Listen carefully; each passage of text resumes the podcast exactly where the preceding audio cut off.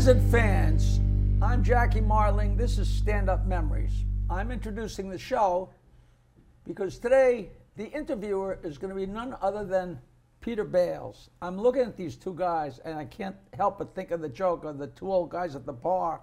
And the one guy says, Look at those guys over there. That's what we're going to look like in 10 years. And the other guy says, You asshole, that's a mirror. but these three old men here are dear, dear friends from forever ago. And we figured we have not had a guest yet. Uh, my first guest on this show was Peter Bales, and we hit it off so well that we yacked for the next 20 shows. We're finally sick of each other, so we called the dearest friend that we both have. I was all full of coffee and ready to go. And I sat there, I'm out of gas, so I'm handing the ball to Peter Bales. But uh, he'll introduce our guest. And this is our first guest, which is very, very exciting. And we told them to just roll the cameras till we run out of gas. We'll stop every once in a while so us old people can go and pee or whatever else we have to do. And uh, I'm really excited about the show, and um, usually I'm not. I mean, how excited? how excited would you be about sitting down and getting to talk to Peter Bales? I mean, do the math. Well, thank you, Jackie. You're delightful. It's not your turn to talk. To so without further ado, I, lo- I do love this, and I haven't told Peter this yet, but I was at a family wedding all weekend, and everybody watches this. Sh- one guy watches this show and really enjoys it, which is enough to keep anybody going. Ladies and gentlemen, Professor Peter Bales. Jackie, thank you. That, Yes. that means a lot to me. This is going to be so much fun. Jackie and I have been yapping away on stand up memories, and now we've got our first guest, and we both wanted this guy because this is Danny McKenna, the legendary manager of the legendary comedy club in West Orange, New Jersey, that in the 80s and 90s had everybody. And everything happened. I'm at the point where I hate that word. Because every time somebody says legendary, you're a Oh, yeah. legend, is a, No, all I hear is no. Old. Yeah. There's no specialness to it. It's like, as opposed to you're an old man, you're a legend. All right, but go Well, well, at we're the same here time, I got the- no ego about myself, so the word Well, legendary. ahead. who cares? Right. Danny's legendary, Jackie, frankly, you're old. I'll, I'll, I'll take it. And uh, Danny saw everything behind the scenes and on stage, and we want to have fun. Jackie was there forever. I was there forever. We saw it, but Danny really saw it. And off the top of your head, Danny, give us a memory of somebody who wasn't the same off stage as they were on stage. I, oh, jeez, should have set me up with a question like that. But I started when Jackie was doing stand up, the uh, um, the amateur night. You did Tuesday nights. Thing would go on for three to four hours. We'd have Well, that was my finagle. I was working one day a week on the Howard Stern show for free. And I'm like, what am I going to do to parlay this? And I had the whole tri state area listening to me. And I said to Mark from Rascals, pay me a few dollars, and I'll say I'm hosting the Rascals open mic night on Tuesday nights. And then you get some people in there, but it was worth, whether anybody showed up or not, it was Right. worth to have Rascals promoted on WNBC. And so, uh, and I, it was always a, a free for all. You know, the same. It was like 12 people, and you'd get like 20, 20. Well, but it, like six or seven of the people that kind of rotated who Yeah, showed yeah. up. But like one of them was Bobby Levy came up, and he was so absolutely disgusting that the next time he came up the next week, I said, "Here's Reverend Bobby Levy," and then 20 years later, I find out he's still He's still using a reverend. that. Bob Still the Levy Reverend Levy. became the Reverend Yes. Levy. He's But a those, those well-known nights, comic. They did go on, and, and I have a lot of them on three-quarter inch video. If we could find Don uh, MacArthur. an antique shop, yeah, you know, A lot of, well, most comics have to start at open mic nights. That's where you get the stage time, and some of them go on to have great careers. I'm curious, did you get any sleep in between ending a Rascal show and going to Howard Stern? How did that work? I I can't even tell you. It was one thing when I would do a Rascals, but like Mark would give me the entire door at Rascals on Thursday night because it would be dark otherwise. I could fill the place up. He'd give me the whole door, and and he'd make a fortune. There's so many stories about that. Like when Heineken first came aboard the Stern Show as a sponsor, I used to hold up a Budweiser, but it was always a water, but instead I switched to a, bottle of Yeah, Heineken, Heineken. full of water, and I and I said, "Let's drink a toast," you know, whatever. And Mark came up to me, or you might have come up to me afterwards, and said, "Why didn't you warn us about Heineken?" We only had three cases of it, and we sold it out in the first ten minutes because they all. and he said, "You should be paid a fortune, because when those people go out the next night."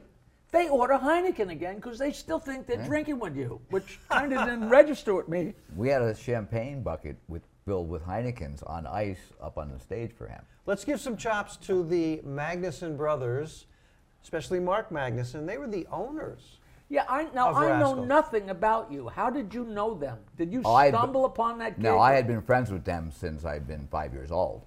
Oh, now see, I never knew that. Yeah, that. I had been friends with them. now, where did you come in? At what brother? You know what I mean? Because most families like Yeah, that, your no. friends. Because I used to, I had a family where there were eleven brothers and sisters, and I kept, I Yeah. never got older, so I went from this brother to this brother. You No, it was me and Drew, but I used to go to the bar. Remember the little bar they had up there? upstairs. That's where it started. Right. I used to come into that bar after work all the time, just hanging around. Now, initially, the shows weren't up there, but the No. bar was up there. They had a little small bar up there. Right, Okay. right. But the same size as a small bar downstairs. But I was friends with Drew when they started the place, and I used to come in after work. Drew was in the m- Kitchen. middle. Ah, these are six of them all together. Go through the so, brothers. Go through the brothers in order. Uh, you would have to start up with Mark, Mark. then Guy Magnuson. He was basically a lawyer. He wasn't part Guy? of Rascals. Yeah, Never heard of him. yeah. And then there was like Zeppo. Drew, Like Gummo. Gummo. Gummo. Drew, Eric, John, Ward, and John. Ward, and John. Yeah. Wow. And luckily, they hired a manager because so many comedy clubs today don't even have a manager, have nobody policing the room, have nobody really organizing the place. Or to answer Well, any do you remember a guy named Joel who was there before me? Joel the Hole. Yes. That's what I he was called there him. before me. I've thought about that in 40 years. So he Say hello to Joel the Hole. So he used to, he trained me, and I know that the guy's getting fired that's training me. Oh. You know. So one night when I'm coming into work, I go, "Well, did you fire Joel yet?" And they're like, "No." I go, "So this guy's gonna come downstairs and you're gonna fire him while I'm still here?" you know. And they got rid That of him. That was now the funny thing was they got rid of him because they said he was selling drugs to the comics. Well, you guys still working at Rascals, take one step forward. Where are you going, Joel? They said he was selling drugs He to was the selling comics. drugs to the comics? No, I don't know anything about this, but I swear to God, every single week somebody would come down and go, "Where's Joel? right, right. Where's Joel?" Oh, that's great. Now I don't. Re- I know when all of a sudden the word was, "Hey, uh, the East Side has a new place in West Orange," and I wanted to get in there, and I it, I didn't get booked right away, and I got booked, and then it, it was weird. Like they weren't that anxious, and then all of a sudden, when I was on the Stern Show and, and, and bringing them people in on Tuesday night, all of a sudden I became a favorite son. And then they started with the TV show, and they said, "Are we going to book Jackie on the TV show?" And I remember Messina saying, uh, Rick Messina, who's a big time guy now, who is the agent for, uh, or the Allen. manager for Tim Allen, Drew Carey, a host. of- You know, Started as a bartender at the East Side Comedy Th- Club. No, no. There's a picture on the back of my first album where I'm standing at the bar wearing a hand drawn off our rockers of my band t shirt. And if the picture was this wide, you would have seen him tending bar at like the Purple Onion or one of those names in Bethpage. We brought a show in there. Me and Richie Minervini brought a show into that bar, and he must have looked at it and seen seen something happening, and he's like, and then when the East Side happened, I think East Messina Side was a- Comedy Club, Long Island's first full-time comedy club. and he got himself to be Right. bartender there, and he became the booker in the long run, right? right, and uh, oh, that's, the stories go on and on. Yeah. But uh, when at Rascals, he was re- responsible, or he handled the Rascals deal for the for East Side, and they said we're going to put Jackie on the Rascals, and he said, I don't think Jackie's really ready for what's television. what's the connection between East Side and Rascals? they found the club. They found, I don't know whether they found the club or the club, because the East Side was the only game in town, really. That's on Long Island. Yeah, but they must have heard about it or come to them. I, you know, They just did what happened at Rascals. They did a comedy on a Thursday night one time. They were trying all the di- different things with that downstairs room, and they had bands down there and everything. And they must have they found- tried it. They tried it out on a Thursday night. Didn't know anybody. They called some friend that worked for William Morris or something or other. Uh, they gave us our first. They sold out like this, and they went, "Well, we might have something here." East Side, I don't think ever came into the realm. Only, I think the only reason that came into the realm. No, was no, they were they were partners. They were getting they were getting a, a good chunk of the money. Yeah, no Messina ran that, He was the booker. but but it was you know what I, I'm Yeah, I'm not sure. like I you, you might be right. I'm Right. not, I wasn't there in the first couple But of I years. know that he uh, they weren't going to have me because I wasn't ready for television, and then I did the show, and the next thing I knew, I was hosting the television show.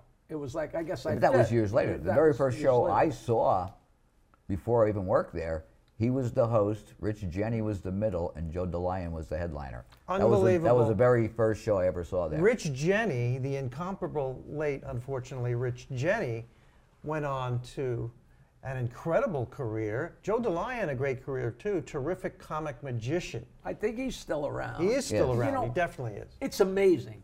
Everybody's still around. You know, I got so sick. 20 years I got sick of saying, You're still in this? You're still- You're still in this? You know, the first time I waited You're in still line, doing it, or you're still alive? Is the question. which- which is You know. the same. Yeah. The first time I waited in line sitting on the sidewalk at Catch a Rising Star in like 1977, not looking to be a comic, just trying to see what this thing was all about, I, was, I sat next to Mike Reynolds, who's also no longer with uh-huh. us. And then three years later, one of my first paying gigs ever was at the Rainy Night House in Queens. And I walked in, I was like, and there's Reynolds juggling. I said, "You're still doing this?" He said, "You're still doing this?" I'm like, you know, it, and that was the first time it uh, opened my eyes to the fact that, you know, it gets it, win, lose or draw, it Yeah. stays in your Yeah, craw, of course. You know, But is there anybody that you know that really did it and did it well that stopped doing it? No. no, no, you can't. You can't really stop Well, it. they stopped No. doing it because they It's- wind up in the ground. You know, Yeah, that- right. That's, Yeah, and that's the reason is because it's addicting, and, and comics will tell you that having an audience in the pocket of your jacket is better than sex. Better than sex, especially for you. Oh my God. well, it's not better than sex with myself, but other sex. You know, because we talk all the time about the guys that are still in it, that are still waiting to get that first laugh. You know, which really isn't true, but it's Yeah. you know, like how the hell did they maintain? You know, I'll, I, you know, I'm not naming names, but I'll see somebody who was never, ever, ever funny. And what are you up to? Oh, I've been on the ships for 30 years. Like doing what? Cleaning toilets? You know, like it's crazy. Well, I remember but it- in the '80s, if you were a ship comic, you were a has-been. Okay, Well, and all of a sudden it turned around it to the point around. of everybody's doing the ships now. Because they upgraded the money, they upgraded the uh, lodging on the ships. I remember one particular guy, no names mentioned, but I remember there was somebody working with him, and he's putting the guy down that he's a ship comic. You know, like you're Well, just a has-been. well, you know, there was and then so he went many- on to be the biggest ship comic out there right now. I got you. I got you. so many uh, different little walls and clicks. You know, the, I remember the whole thing with Nelson. Bob Nelson was a fantastic comic and rose to great heights. And he was a prop comic, and that that was like a, a line of demarcation. Like the Yeah. guys on Long Island did Yeah. whatever they could to make people laugh their asses off because a lot of the crowds. You know, it was like it was like the, the Blues Brothers saloon with the with the net and the bottles flying. Not really, and the city comics were nice and quiet and very heady and thoughtful. And they would make fun of the guys on Long Island because this guy's a ventriloquist and this guy's a juggler, whatever. But it, but it was a whole big deal. And I remember, I, I didn't get in a fight, but I got so pissed off. I was working at a comic strip in Fort Lauderdale, and Bob Nelson was going on last, and I think it was I think I was like hosting or whatever. Or ma- I was probably going on last. I always went on last because I was so loud and dirty. It had nothing to do with talent. It was like I'm on last. But Mack and Jamie, do you remember them? of course. It was a two-man act, very Yeah. talented, had their own TV Yep, show yep. Uh, in the 1800s, you know. And they're still around out in LA. I'm sure they make a, a good living, either separate, whatever. But they're a two-man act. And then Nelson's on stage, and he's killing. And I heard these guys start grumbling, like, yeah, look at him up there with, you know, with those stupid props, you know, like that's so ridiculous. Anybody can do this with that. And I, and I said, wait one friggin' minute. you jerks. And I really did. I I was sick because they had, this had gone on for a few years. I said, he uses props. When you're on stage, what is the single best prop you could have? Another human being. And every night you guys go yeah. up, you got the best right. prop you could possibly have, and you're criticizing him, and they were like, I never thought of that, you know. But it's absolutely true. I know when I was playing in a band, and I was telling jokes. If I was doing terrible, I just look at my partner, and everybody's, you know, and they give you time to regroup, you know. Well, he- Comedians can be really snooty about prop comics, guitar Yeah, comics, yeah. jugglers, comic magicians, and you know you've taken your uh, share. especially the jokes. gu- right, and jokes, but especially the guys that aren't doing that well. Because the guys that are doing really well, they know there's, there's room for everybody. You know. But a- you even doing the stump man is a prop.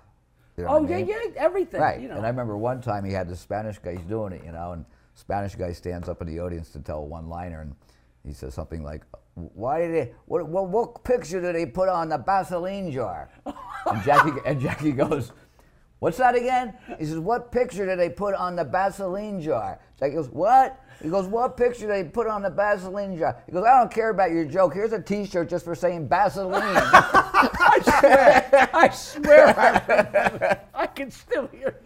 Oh, that is Absolutely. hysterical. We got to hear more. Jackie does something uh, uh, called Stump the Joke Man, where audience members do the setup, and he always, you can't stump him, knows the punchline. And It's the so trick was, fun. I would bring the girls on stage. And that was and really what it was torture the about. girls. You know, in a night, torture the girls in a nice way, which would get me locked up today. Yes, the stuff without you a- remember without the a stuff doubt. I said and the stuff. I, Without a doubt. My biggest compliment ever was I used to videotape all those shows. My deal when I did Rascals Comedy Hour was I would host the thing, but I only got to do five minutes in the beginning. Correct. Which I was going to tell you. Forget about getting sleep because I had to have a different monologue every Yeah, Thursday. So we're doing the Stern radio show, we're doing the Stern television show, and then I'm running out and doing Rascals comedy, and I'm learning a seven or eight or nine minute monologue. Each, I mean, there were old jokes, but you he's still got to remember what's what, what's what, you know. and he's drinking with me till three, four in the morning. Oh, no, yeah, yeah, yeah. you know? But I used to, they used to, I used to, the deal was they would keep the cameras going, so it wouldn't be For part of the show, yep. but he'd give me the Yep. tape of Yeah. Stump the Joke Man. Yeah.